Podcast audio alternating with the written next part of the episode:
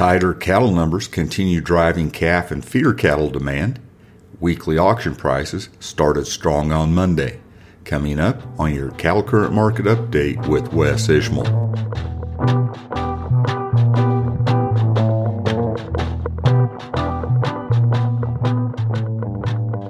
Howdy doll, this is Wes Ishmael with your Cattle Current Market Update for Monday night and Tuesday morning, the 21st of February. Negotiated cash cattle trade ranged from mostly inactive on very light demand to a standstill through Monday afternoon, with too few transactions to trend, according to the Agricultural Marketing Service. Prices on a live basis last week were one to two dollars higher in the Southern Plains at $162 a hundredweight, one to two dollars higher in Nebraska at 159 to 161, and steady to two dollars higher in the Western Corn Belt at 160 to 162. Dress prices were three dollars higher at $257. The weighted average five area direct fed steer price last week was a dollar and 55 cents higher on a live basis at $161.17 a hundredweight. The weighted average steer price in the beef was $2.87 higher at 256.78. Choice box beef cutout value was $1.85 higher Monday afternoon at $282.89 a hundredweight. Select was $2.16 higher at 268.05. CME agriculture futures and equity markets were closed Monday in observance of President's Day. Hear that? It's a quiet, easy handling Hereford cow. That's right.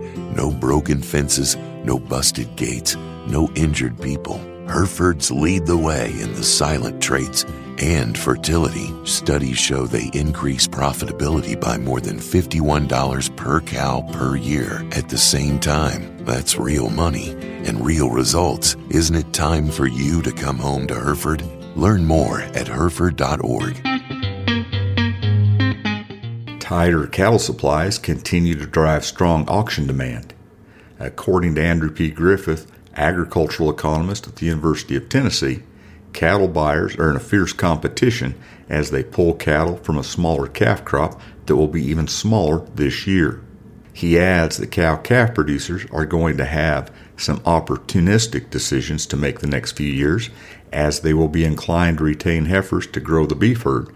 However, those same heifers will be highly valued in the marketplace. Griffith also notes shorter supplies continue to tilt leverage from packers to feedlots, as evidenced by gains the past couple of weeks. According to Griffith, cattle feeders have gained significant leverage over the packer due to the reduced number of animals coming off feed and reduced weights. He explains cattle feeders will maintain this leverage for the next couple of years as the cattle industry works to rebuild beef cow inventory. The question on most people's minds, he says, is how quickly and to what level can cattle feeders raise prices? At the rate they're going, he says, they have and may continue to exceed industry expectations. Calves and feeder cattle sold mainly higher to sharply higher at the weekly Monday auctions monitored by Cattle Current. At Joplin Regional Stockyards in Missouri, feeder steers traded steady to $4 higher. Feeder heifers, weighing less than 400 pounds, sold 8 to $12 higher, and then steady to $4 higher at heavier weights. There are 9,219 head on offer. Feeder steers sold steady to $2 higher at Oklahoma National Stockyards, but 2 to $14 higher at 650 to 700 pounds. Feeder heifers sold 4 to $7 higher. Steer and heifer calves also sold 4 to $7 higher. There are 8,000 head on offer. Finally, steers sold steady to $9 higher at Tri State Livestock Auction in McCook, Nebraska, where there were 2,165 head. The exception was $3 lower for steers weighing 800 pounds. Heifers sold 6 to $12 higher, except for 6 to $7 lower at 600 pounds.